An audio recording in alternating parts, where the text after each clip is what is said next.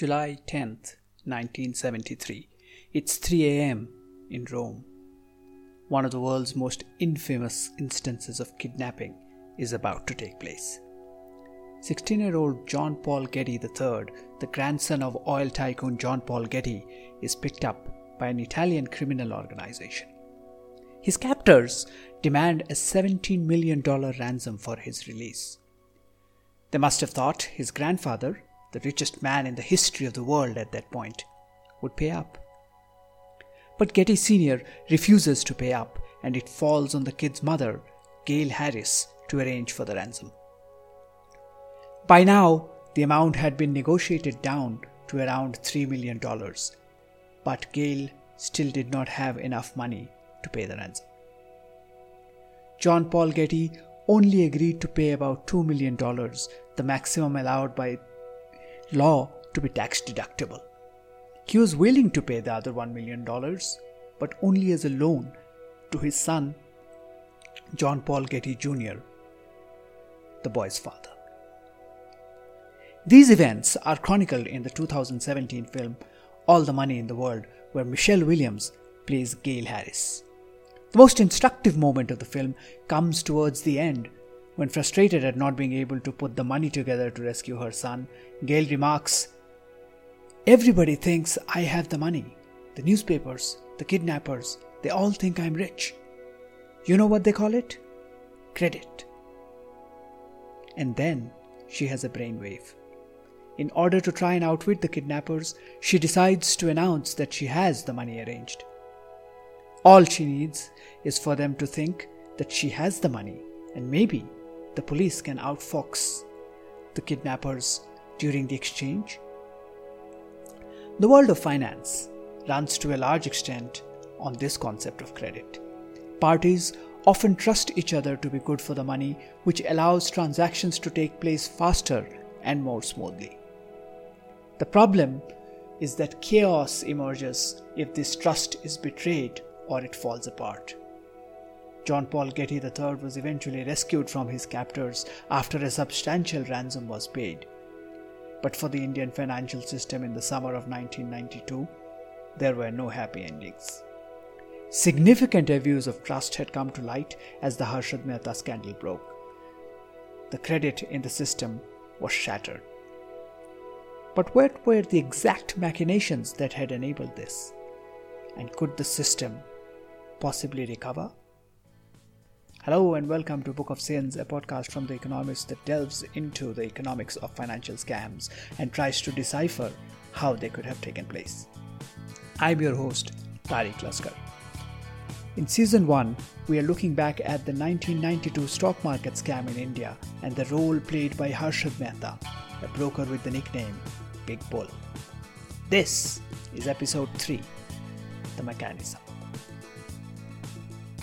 In the previous episode, we saw how Harshad Mehta had embedded himself into the interbank money market and, as a broker for banks, was facilitating them to buy and sell government securities to maintain government stipulated reserves and ratios.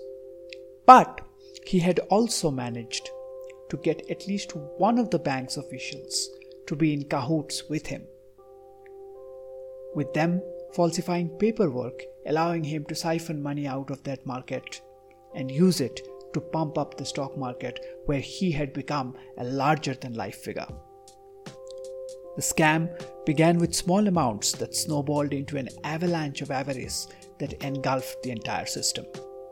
In this week's episode, we dive deeper into how exactly this whole process worked and what it can teach us about how financial systems function and when they become dysfunctional. Financial systems of any kind have developed and run based on trust since the beginning of history. Whether it was credit agreements between merchants in Sumeria 5000 years ago or merchants looking for financing in Italy in the 15th century or banks doing multi billion rupees worth of transactions among themselves today. And every financial scandal, every scam, every dodgy operator that has ever existed has resulted from some way in which this trust, or what Gail Harris would have called credit in all the money in the world, could be exploited and abused. And the game usually is up when that abuse comes to light, sometimes by accident, sometimes by design. In the case of the 1992 securities scam, it was a mixture of both. In our last episode, we described how to keep the banking system smoothly running, the huge money market saw deals worth thousands of crores of rupees each day. To understand the mechanics of the 1992 security scam, we will have to understand how precisely these transactions were carried out. However, for the sake of keeping things non technical and accessible, I'll only access the key elements we need to understand to follow the mechanism or the heist that brokers like Harshad Mehta were pulling off with a little inside help from morally unscrupulous bank employees.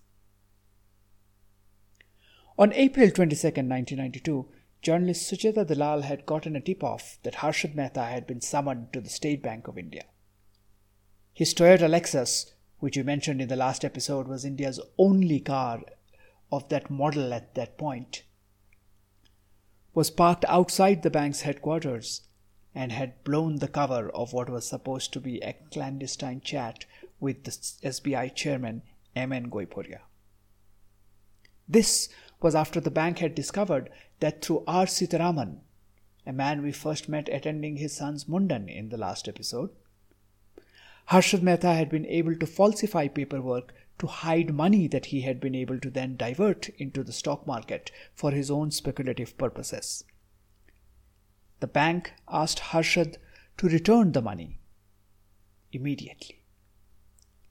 In fact, Sucheta Dalal reported in her piece that the bank was, and I quote, making frantic efforts to reconcile the books of its securities and investment department in the wake of the discovery that several hundred crore rupees had been advanced without following due procedure and possibly without collateral. So, why should a bank be advancing money to a broker? To understand this, we need to understand a key aspect of how the money market worked. When banks had to exchange government securities, for example, a bank needing cash would sell them, or a bank with surplus cash would buy them, perhaps to meet some kind of reserve requirements. Those banks would usually transact through a broker. Banks wouldn't usually sell or buy the instruments outright. Rather, they typically would use them as collateral to either make a very short term loan to another bank or borrow money from another bank for a very short time. That short time usually would be a period of 15 days. And to keep the loan market going, they would usually roll over some of those loans past that period as well if both the banks agreed. Because there were only a few brokers, a lot of them were almost like house brokers for particular banks and enjoyed a very high level of trust with the bank's executives. Harshad Mehta had emerged as one such for the State Bank of India. There were others in other banks who will meet later in the saga who were pulling off more or less the same scheme. The biggest power the broker wielded was that the banks would usually transfer the money to the other bank using the broker as the conduit. Samir K. Barua and Jayant Verma of IIM Ahmedabad describe this basic process in their 1993 paper about the mechanism of the scam.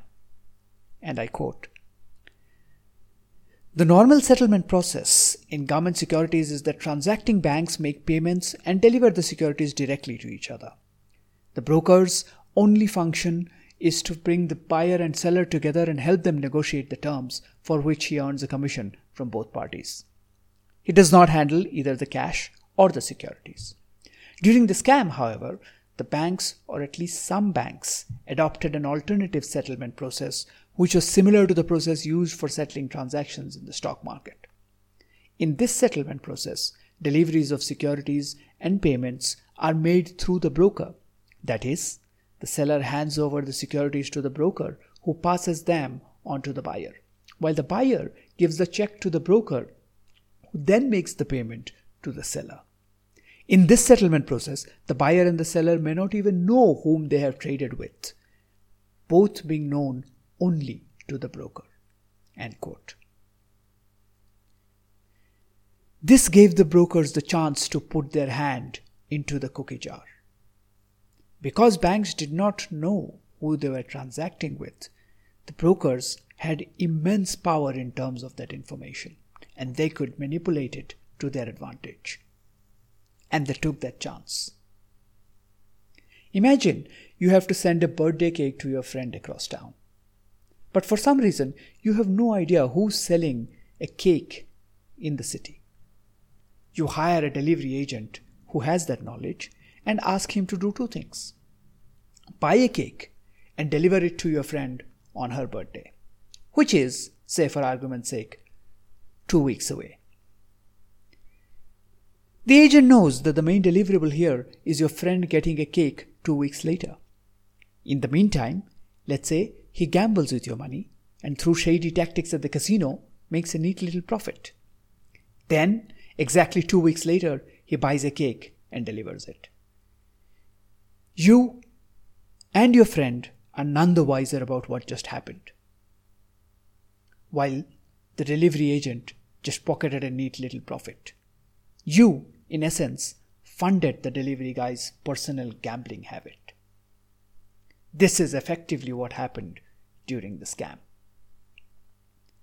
As Barua and Verma write in their paper, quote, the scam was in essence a diversion of funds from the banking system, in particular the interbank market in government securities, to brokers for financing their operations in the stock market.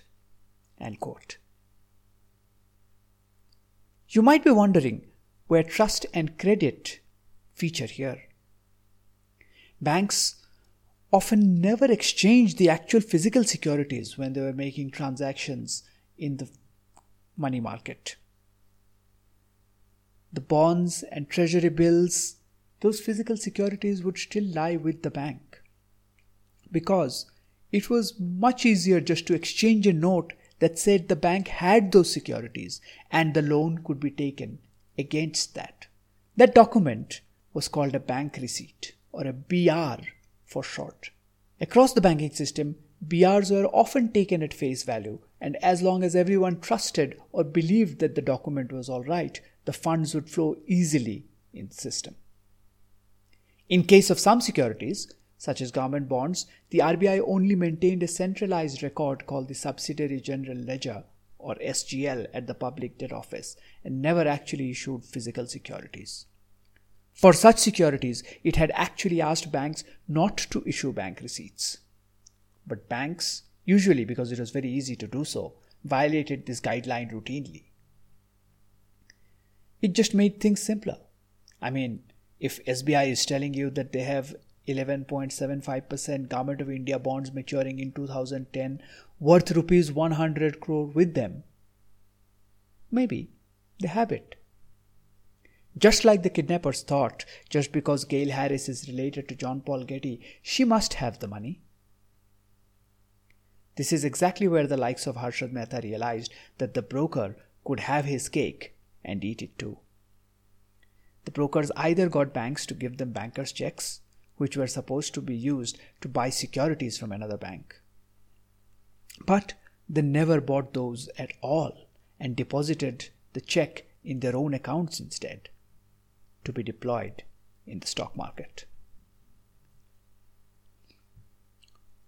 Another mechanism, and this is where a mere clever although shifty maneuver crosses over into outright fraud, was that the brokers got banks to issue fake BRs, money given to the broker to deliver securities that did not even exist.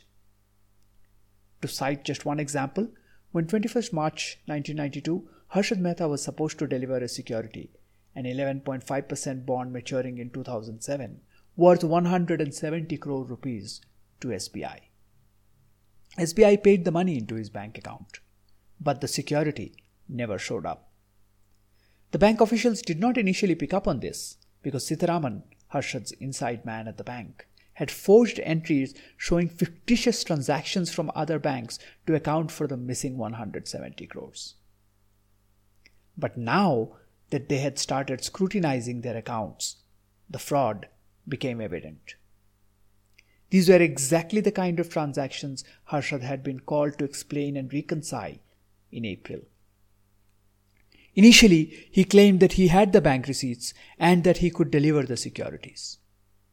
But then he finally admitted that he did not and said that he would pay the money. Astonishingly, he coughed up that money over the next week. He paid 240 odd crore rupees on April 13th, 140 odd crores on April 18th, 160 crores another two days later. He was almost done filling a 570 crore rupees hole, and all that remained was a puny check of 6 crore rupees, literally just 1% of the outstanding amount that he had to deliver. The date for delivery? April 24th, 1992. Unfortunately, on April 23rd, the potential cover up was front page news. And as soon as Sucheta Dalal's story was published, all hell broke loose. The federal investigative body, the CBI, was called on as more shenanigans started coming to light. The most puzzling question initially was how on earth had Harshad Mehta produced almost 600 crore rupees in 10 odd days like it was no big deal? Had he sold some of his shares? Who had paid him the money? It turned out all his money had come from one bank, the National Housing Bank or NHB, which incidentally was a subsidiary of the Reserve Bank of India, the very institution that is supposed to be the banking watchdog. The rabbit hole suddenly looked deep, confusing, and scary for anyone who was looking into it. Let's be clear about one thing here. This scam was really not about swindling banks outright. Harshad Mehta or any of the other operators were not out there to just steal some money and get out of the country or any of those kind of schemes. In fact, some of the banks were happy to play along with the charade as long as they got a cut of the profits, which helped boost their own bottom line in an environment crippled by tight government regulation. A cover story in the magazine India Today in 1993 spelt it out as such. Quote, Banks, strangled by the government's tight credit policy and in a rush for profits, found in Harshad Mehta's quick stepping securities deals a perfect answer to make easy money. And in return, weren't averse to helping the brash broker out, even if it meant breaking the rules. As long as the cookie jar was refilled without the RBI, the bank vigilance officials, or the governments noticing, the cycle would have continued as it had for some time. But Harshad Mehta's outsized ambitions punctured the bubble and not so much as opened a can of worms as exploded one right onto the government's supper table. But that doesn't mean the scam was a one man job. Like any good heist, it had a whole ecosystem that had propped it up. And there were many others who were active and eager participants. The story of those others next time on Book of Sins. Book of Sins is written and presented by me, Tariq Laskar. The executive producer of Book of Sins is Jayant Nanjappa. Research for this episode has drawn from numerous sources, but the two main ones are the book Scam by Sucheta Dalal and Devashish Basu, and the paper Security Scam Genesis Mechanics and Impact by Samir K. Barua and Jayant R. Verma, published in Vikalpa, the IIM Ahmedabad Journal in 1993. The background music for this episode is by Lee Rosevear. If you like this episode, please leave us a 5 star review on whatever platform you're listening to this podcast on. It helps the podcast to be discovered. And once again, thank you for listening. This has been an Economist presentation.